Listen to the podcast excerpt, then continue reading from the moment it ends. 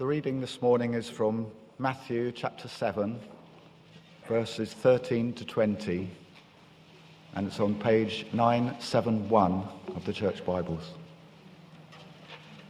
Matthew 7, beginning at verse 13. Enter through the narrow gate, for wide is the gate, and broad is the road that leads to destruction, and many enter through it. But small is the gate and narrow the road that leads to life, and only a few find it.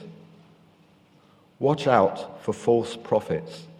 They come to you in sheep's clothing, but inwardly they are ferocious wolves. By their fruit you will recognize them. Do people pick grapes from thorn bushes or figs from thistles? Likewise, every good tree bears good fruit but a bad tree bears bad fruit. A good tree cannot bear bad fruit, and a bad tree cannot bear good fruit. Every tree that does not bear good fruit is cut down and thrown into the fire. Thus, by, uh, by their fruit, you will recognize them. This is the word of the Lord.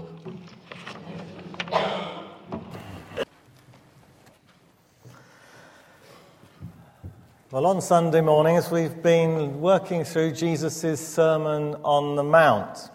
Uh, it might be useful just to pause and recap to remind ourselves of where Jesus has got to. He has been making contrasts between two kinds of righteousness that which you think you can earn and that which has to be given, between two kinds of devotion, hypocritical and uh, real between two treasures, one in heaven and another on earth, and between two masters, God and Mammon. Now, as Jesus comes to the end of his sermon, it is decision time for his hearers whether to continue in the dark or to emerge into the light, to continue with the prevailing culture of his day or to become with him a counterculture to be in the kingdom of the prince of this world or to join the kingdom of God through Jesus. So, the rest of chapter 7 has Jesus um, as he continues to press the contrasts further.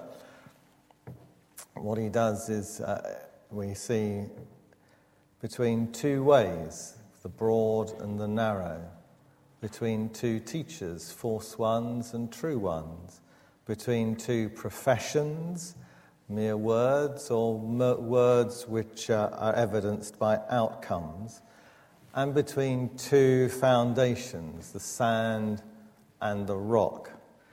Next week we'll focus on the last two, the professions and the foundations, but this week we'll uh, look at which way to go and who to follow along that way as we look at the alternative ways in 13 and 14 and the alternative instructors in 15 to 20. So, how are you at making decisions? Are you a procrastinator or are you decisive? It may be that you have a professional decision to make. You're offered a new job, but it means uprooting the family. It might be political. Did you have trouble working out how to vote in the Brexit referendum, for example? Or if you were American, you know, if you were an American, how would you go about if you had to vote in their presidential elections? It might be a moral decision. You might be having a coffee with a friend, and the discussion takes a heavy turn as you find yourself talking about possible terminations or possible divorce. Some of us are clear thinking and work out an answer by going back to basic principles and thinking things through until we reach a settled decision. Most of us, I suspect, will get overwhelmed, swamped by a tidal wave of information. We feel adrift, we feel rudderless, bobbing around and going nowhere. It can happen also when we're having to consider the most important questions of life, such as why are we here? Where are we going? How are we to live? And faced with the person of Jesus, uh, we freeze. Do we dip our toe in and evaluate him? Is he credible or is he not? Or do we back off because we have a hunch that he might demand too much? So we press pause. We anesthetize ourselves to the issue. Better to blank him out than this risk being confronted by the truth and having to come face to face with change. Well, Jesus was well aware that this was a likely tactic to be employed by those who heard him, so he spells out the alternatives very clearly to make the choice very stark. So, which way to go? Jesus says, Enter through the narrow gate, for wide is the gate and broad is the road that leads to destruction, and many enter through it. But small is the gate and narrow the road that leads to life, and only a few find it. Jesus doesn't mean for us to live in the fog. He has come to earth to reveal himself so that we can see him clearly, as clear as the sky on an autumnal day after the fog has lifted. But in his sermon, he also exposes us because at times we like hiding in the fog because we don't have to come out. Nobody can see who is with us. Well, He's here to blow away the fog so we can emerge, take sides, express alignments. For Him, you see, there is only one choice from two possibilities. So, first, there are the two ways. The Old Testament has lined us up well for this because in Psalm 1, for example, we read that the way of the righteous who delight in God's law bears fruit and they prosper. And in contrast, the way of the wicked is like the chaff that is just blown away to perish. Jesus elaborates on this picture. One way is easy, and the other way is hard. Now, the word broad means spacious or roomy, and some manuscripts combine those images and, and call this way wide and easy. John Stott, in his very helpful commentary on the sermon, says this There is plenty of room on the wide way for diversity of opinions and laxity of morals.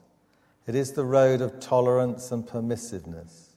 It has no curbs, no boundaries of either thought or conduct. Travellers on this road follow their own inclinations. That is, the desires of the human heart in its fallenness superficiality, self love, hypocrisy, mechanical religion, false ambition, censoriousness. These things do not have to be learnt or cultivated. Effort is needed to resist them. No effort is required to practice them. That is why the broad road is easy.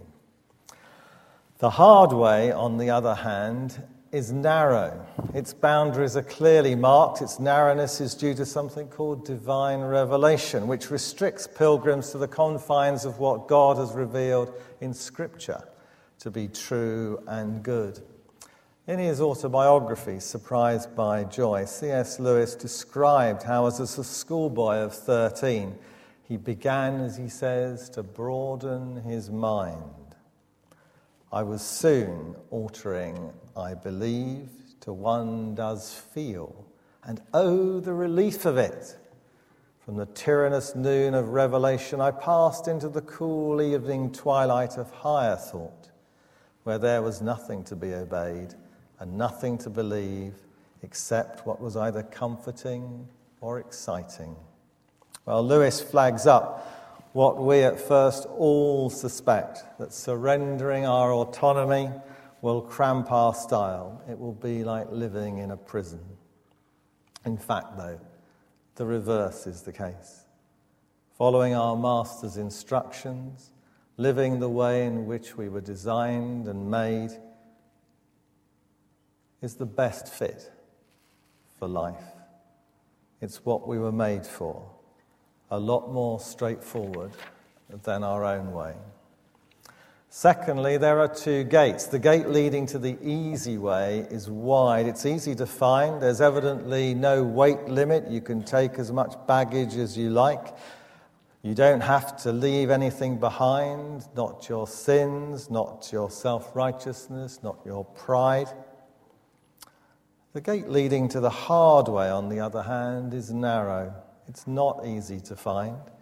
It can be easily missed. If the first gate was like the wide approaches to Wembley Stadium or the O2 Arena, the second gate is more like the turnstiles or the ticket barriers, where there's a limit to what you can take through, and you go through one at a time by conscious choice. Sin, selfish ambition, covetousness, and even if necessary, family and friends have to take their place. I'm sure we know of Christian friends, and certainly, if you've been here a while, a couple of former curates who have faced family disapproval for following Jesus, who said, I am the gate. Whoever enters through me will be saved. And thirdly, there are two destinations. Psalm 1 foreshadowed this where prospering and perishing were the alternatives.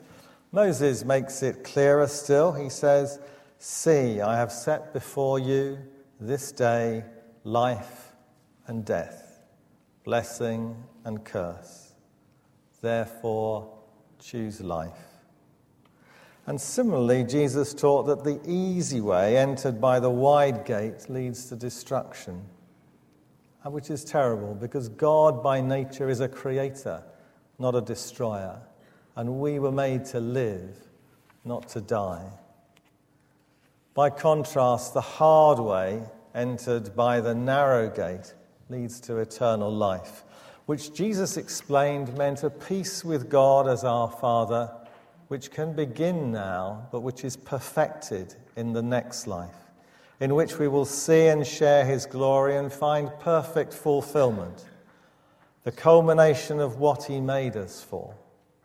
And fourthly, there are two crowds one entering by the wide gate, traveling along the easy road to destruction, and there are many who go along that way. The broad way is an easy road and it's a busy road. The narrow and hard way which leads to life, however, seems to be comparatively deserted. Those who find it, Jesus says, are few. Jesus seems to have anticipated his followers would be few, or rather, perhaps appear to be few. Or they may, as his followers, even feel themselves to be few. We are, after all, easily airbrushed out of public life. We're often thought of as being the margins of the modern world, and yet the church in the United Kingdom has more regular members than watch programs like Newsnight and Channel 4 News or listen to Woman's Hour or belong to the political parties all added together as we're reminded of the church triumphant, the people of God in heaven. It will contain a multitude from every nation of the world, from every period of history, a multitude that no one can count. So, if you are tempted to feel marginalized and alone as a Christian, think of the big picture. Think of the reality that you're not alone. We have a future. We're heading for heaven. So, which route are you on? where are you heading? According to Jesus, there are only two ways the hard and the easy. There are only two gates, the broad and the narrow, travelled by two crowds, the large and the small, ending in two destinations destruction or life. It may feel uncomfortable to have to put it so plainly as Jesus does. We would often much prefer just to kind of muddle along in our little haze along the via media, the muddled, incoherent middle way. But he puts before us two ways, and he means us to choose. So we move now on from which way to go to who along the way are we going to follow. Once you get started on the highway to heaven, there are others, false teachers, he warns us, who will try to tempt us off track, either to the right or to the left. It doesn't matter which way you turn, whether you, when you succumb to such alluring temptation. All those other roads lead to destruction. Only one road leads to heaven. Again, to quote the words of Jesus elsewhere I am the way. No one comes to the Father except through me. Now, by saying, watch out for false prophets, Jesus assumes that they will come after him, just as they'd gone before him, and just as in his day he had the, scribe, the, the Pharisees and the Sadducees. One of our members works for a well known local company and spends much of his life as a chemist identifying counterfeits to his company's very valuable products. Well, there are plenty of counterfeits who have arisen in the history of the Christian church. And sadly, there are many throughout the world around today. It is, Jesus says, a reality. So he warns his disciples of their existence. There were plenty of false prophets, after all, in the Old Testament times. And Jesus seems to think of the Pharisees and the Sadducees in their different ways as examples of such in New Testament times. And he seems to think that their number will increase as time goes on and as we get closer to the time, whenever it is, that he returns. They're mentioned in just about every book of the New Testament. They are called either pseudo prophets, as they are here, presumably because they claim divine inspiration or pseudo apostles because they claimed apostolic authority, or pseudo teachers, or even pseudo Christs because they made messianic pretensions or deemed Jesus not to have come, for example, in fully human form. Each was pseudo, and pseudos in Greek is the word for a lie in the history of the Christian church. False teachers have forced true believers to actually think out and define the truth more precisely as well as more accurately. And that's how we acquired the creeds, for example, which were formulated by the early church at places like Nicaea and Chalcedon. And then the reformers in the 16th century. And today, we face slightly different challenges to those different periods in history. And so, we, whether it's the Evangelical Alliance, the university colleges and Christian fellowships, or within the Anglican Communion, the Jerusalem Declaration, or the Reform Covenant, we have been forced to think out what we believe on the presenting false teaching of our era. And such creeds and confessions and statements have been necessary and helpful in warding off false teaching, which can be incredibly damaging. False teachers are not only dangerous, they are deceptive. Watch out for false prophets, he says. They come to you in sheep's clothing, but inwardly they are ferocious wolves. A pack of wolves can stalk, pursue, tire, and then tear apart prey which is far bigger and stronger than themselves. Something that's not immediately apparent, as in the metaphor Jesus uses, is the way they present themselves, though, as harmless, woolly sheep. You won't find wolves and bears and lions in the Holy Land today, but they were there in Jesus' day. Wolves were the natural enemy of sheep who were defenseless against them unless their shepherd protected them. So the good shepherd protects the flock by feeding it with truth. The false teachers, like the wolves, divide it by error. I know, said the Apostle Paul as he was leaving the Ephesian elders for the last time, he said, I know that after my departure, fierce wolves will come among you, not sparing the flock. And from among our own selves will arise men speaking perverse things to draw away the disciples after them. Therefore, be alert. As many of you know, I was for um, 10 years um, a member of the General Synod of the Church of England. There were some pluses to that. I met some really good new friends, and I had the opportunity to reconnect with about 20 guys that I'd in fact been at university with. And we at the time were in the Christian Union. And in those days, the Christian Union was by far the largest society in the university. It had well over a thousand members. It could attract turnouts of 1,200 people a night for eight days in a row, with a 160 or so professing faith during that week.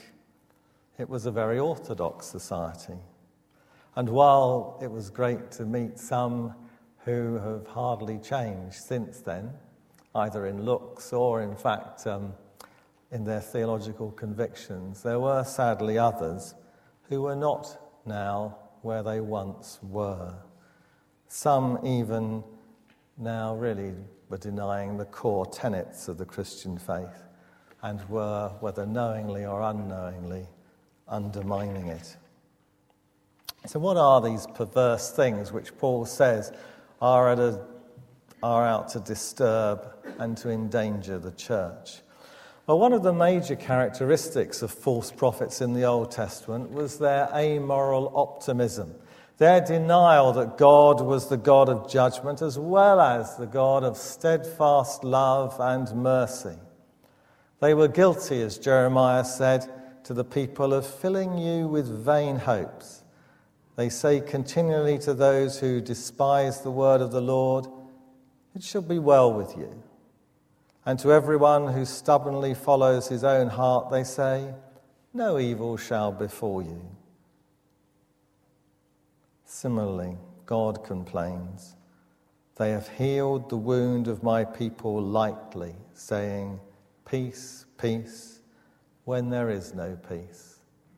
A pretty failed patch up job, which just gave the people a false sense of security. It lulled them to sleep in their sins. It failed to warn them of the impending judgment of God or tell them how to escape it.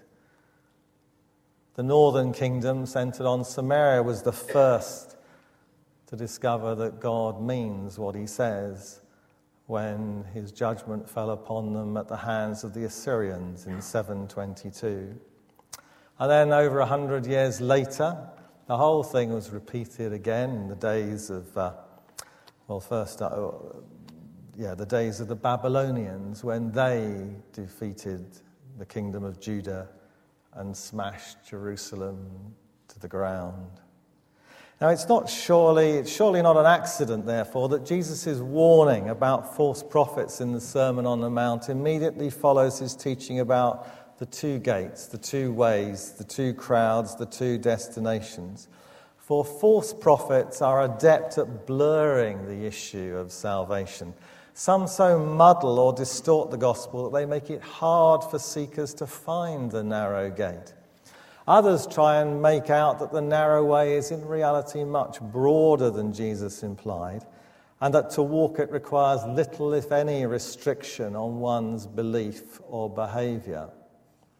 And yet, others, perhaps the most pernicious of all, dare to contradict Jesus and to assert that the broad road does not lead to destruction, and that as a matter of fact, all roads lead to God, and that even the broad and the narrow roads, although they lead off in opposite directions, ultimately both end in life. No wonder Jesus describes such as ferocious, meaning extremely dangerous.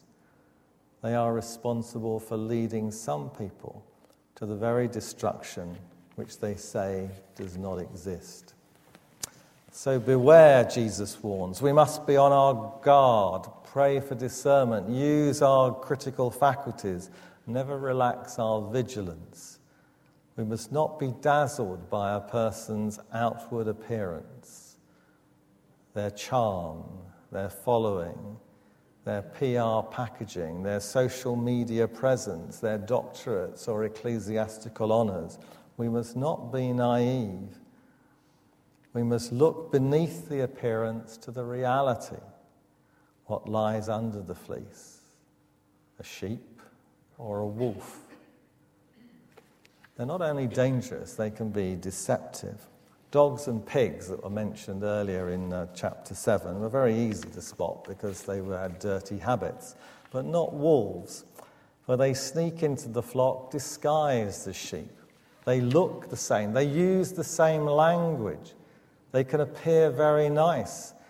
They can be very spiritual and seem very pious. They can even latch onto something that's of particular concern to you, some emphasis in the Christian faith, just to gain your unsuspecting welcome. Their true character is not discovered until it's too late, when the damage is done. So, how do we spot them? How, do, how can they be detected? Well, to answer our concern, Jesus is, changes from uh, the metaphor from uh, sheep and wolves to trees and their fruit. Although we may sometimes mistake a wolf for a sheep, Jesus seems to say that we can't make the same mistake, mistake with a tree. A tree can hide its identity for a long time, but sooner or later it betrays itself. It has to bear fruit. A wolf may disguise himself, but a tree can't. Noxious weeds like thorns and thistles cannot produce edible fruit like grapes and figs. Not only is the character of the fruit determined by the tree, a fig tree bearing figs and a vine bearing grapes, but it also reveals its condition too. Jesus says, do you get grapes from thorn bushes? Do you get figs from thistles? Likewise, every good tree bears good fruit, but a bad tree bears bad fruit. A good tree cannot bear bad fruit, and a bad tree cannot bear good fruit. And what fate awaits the bad tree? Verse 19 Every tree that does not bear good fruit is cut down and thrown in the fire. A reference there to the day of judgment when the one with both the authority and the competence to judge, will differentiate and dispatch. Twice Jesus has said in 16 and 20, By their fruits you will recognize them.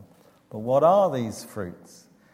Is Jesus, uh, um, in Jesus' allegory of the vine in John's Gospel, fruitfulness is evidently Christ likeness, what Paul later termed the fruits of the Spirit. If that's the case, then a true teacher ought to reflect the meekness and gentleness of Christ, his love, patience, kindness, goodness, and self control. If he does, he's more likely to be true than false. On the other hand, whenever these qualities are missing, the works of the flesh are more apparent than the fruits of the Spirit. And there is pride, arrogance, self inflated egos, enmity, impurity, hypocrisy, claiming credit for oneself rather than giving the glory to God. In addition to character and conduct, there is what they teach. The Apostle John is particularly hot on this in his letters to the Christian church at the end of the first century in Western Turkey. He was very concerned with what teachers teach. Was it what Jesus and the original apostles like himself taught? Was it, in other words, apostolic teaching? In his issue, in his day, the issue was the full humanity and the full divinity of Jesus. And he wants to know whether they hold to what I've heard helpfully referred to as the biblical line, to the teaching of the apostles in their character, in their conduct, and in their teaching. The biblical line is like, imagine it like this it is the norm, it is the teaching of the Bible, and we sit under it. We use our God given rationality to understand it. And what we discover, we have to obey if we claim to follow Jesus. After all, Jesus endorsed the authority of the Old Testament and he made provision for the New Testament by teaching his apostles who wrote it down and presented it to us. That is the biblical line.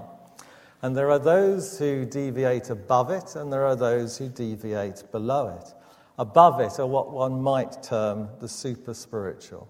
They add to the Bible, particularly, they add what is um, from the not yet, they add it to the now. It's called over realized eschatology, if you really want to know. But what they basically are doing is they expect some things that won't be the case until we're in heaven. They say they are available now. And then there are the reductionists, those below the line. They subtract in their theological arithmetic. They think that Scripture has got it wrong. Put very bluntly, they think Jesus has got it wrong. So either they have to say he knew that what he said was wrong, but he was just accommodating to the ways of his day to make life a bit easier to get across the rest of his message. Or he didn't know that what he said was wrong because he was merely human. Well, the first option seriously undermines his integrity. He's not being honest. Whereas the other one undermines his divinity. Neither is the Jesus portrayed in the New Testament. I think the best way to illustrate these deviations from what one might call the biblical norm is to give two examples. They're real, but they are composite. Sometimes people listen to these tapes and um, they might identify themselves. Well, the first one's all right because it could have been my autobiography. Think of a keen student going to university, a Christian, and going to study theology.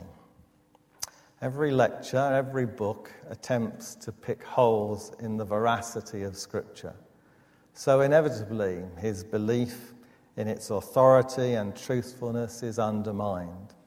There's no one around to direct him to other scholars who uphold the truthfulness of Scripture quite rigorously and intellectually. And even if there were, there's little time to read, to do the extra reading to be able to counter the line that one's being heavily pushed. A very good deconstruction job is done. And the authority of Scripture is put in doubt. The student is put in the fog and has a very wobbly, uncertain foundation. Prone to doubt, is very likely to wander off. Next, what you might call the super spirituals at work. Thinking too much of the future into the present is the norm. And it works like this verses are taken out of context. So, by his stripes we are healed, Isaiah 53.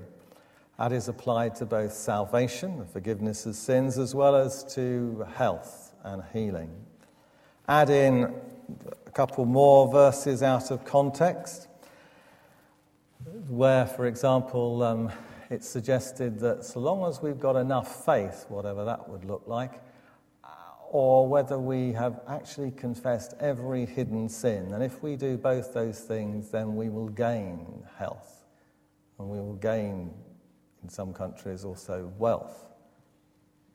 It sounds, especially to desperate people, deeply attractive but it doesn't work. And it doesn't work because it's misusing the Bible. Isaiah 53 has to be understood through the New Testament, where it is not taken literally, it is taken as a metaphor for salvation. Healing is a metaphor for salvation, returning us to what God intended us to be like. But this side of heaven, neither health nor salvation is fully experienced. To bracket healing and salvation and claim that Jesus does both now is misleading. Yes, he will fully do both. But this side of the grave, salvation, justification by faith, is automatic upon repentance and faith. We have Jesus' words that tell us that. But glorification awaits heaven.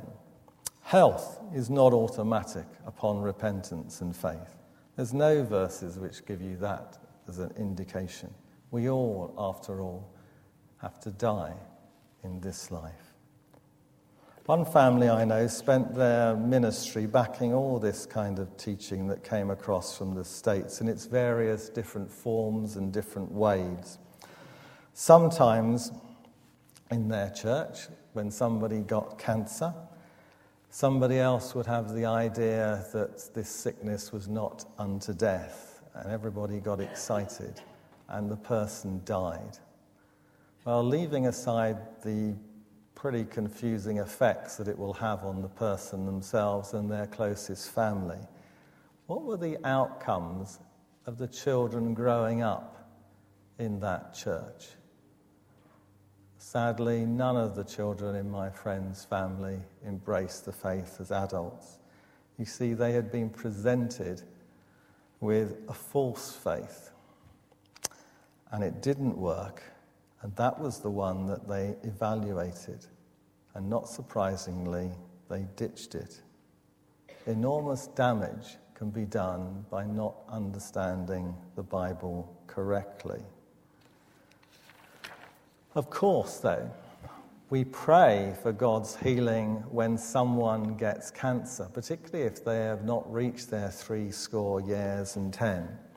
And we have many examples of how God has answered our prayer within our own community here at St. Mary's. But they are not miracles in the Old Testament or New Testament sense, where there is no ambiguity whatsoever, where unbelievers would have to acknowledge that a miracle had taken place. There was no other alternative.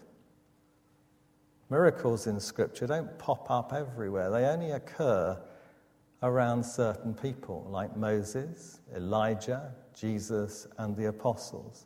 And the Bible tells us why, because it is God's way of validating his messenger with his message, which is for all people of all time. Today,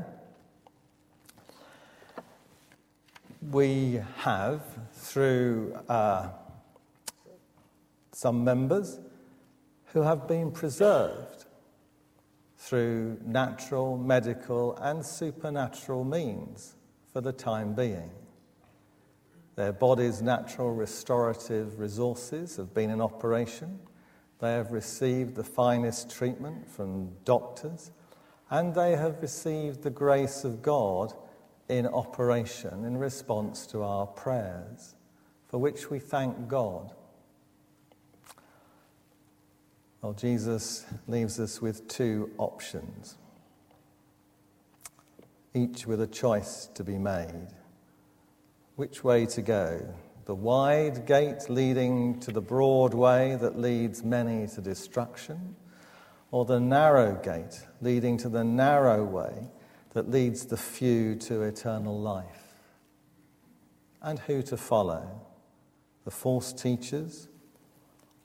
Wolves who look like sheep, but who are deceiving, damaging, and destructive, bad trees that produce bad character, bad conduct, and bad teaching with bad outcomes, or true teachers with Christ like character and conduct, and true teaching which bears good fruit. Let us pray. The third collect for Advent sums things up. Lord Jesus Christ, who at your first coming sent your messenger John the Baptist to prepare the way for you, grant that the ministers and stewards of your truth may so make ready your way by the turning of the hearts of the disobedient to the wisdom of the just, that at your second coming to judge the world, we may be found an acceptable people in your sight. For you live and reign with the Father and the Holy Spirit, one God, now and forever. Amen.